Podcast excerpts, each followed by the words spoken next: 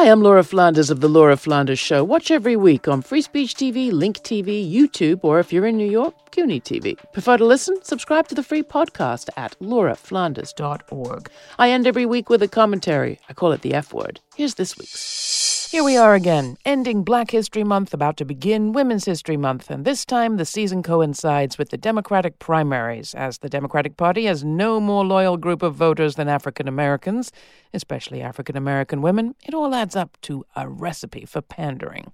In this week's Democratic debate in South Carolina, Joe Biden and Amy Klobuchar sparred over the Violence Against Women Act, which they were both eager to take some credit for. The act, which passed in 1994, and its 2018 2018 reauthorization recognize domestic violence as a crime and lay out stiff penalties for offenders. They also provide some funding for services for victims. The trouble is, while VAWA, as it's known, is claimed as a huge achievement in white, especially institutional white feminist circles, black feminists have never been happy with it.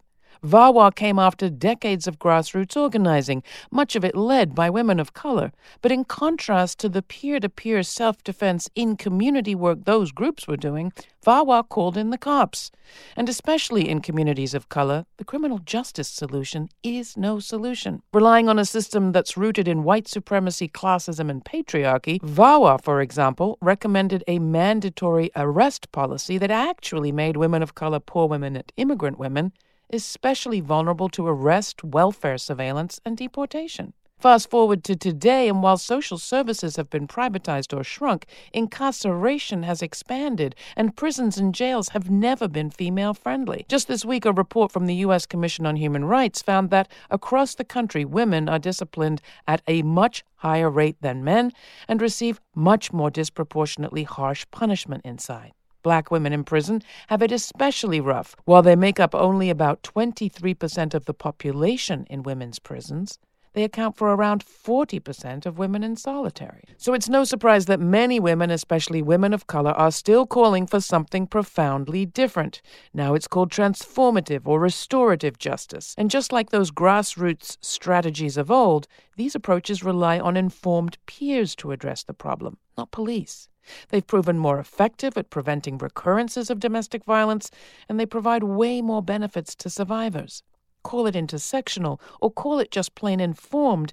These are solutions seeking strategies that acknowledge that while it happens everywhere in every demographic group, domestic violence is always embedded in systems of class and race and gender, because that's where we live. Which brings me back to my problem with February and March.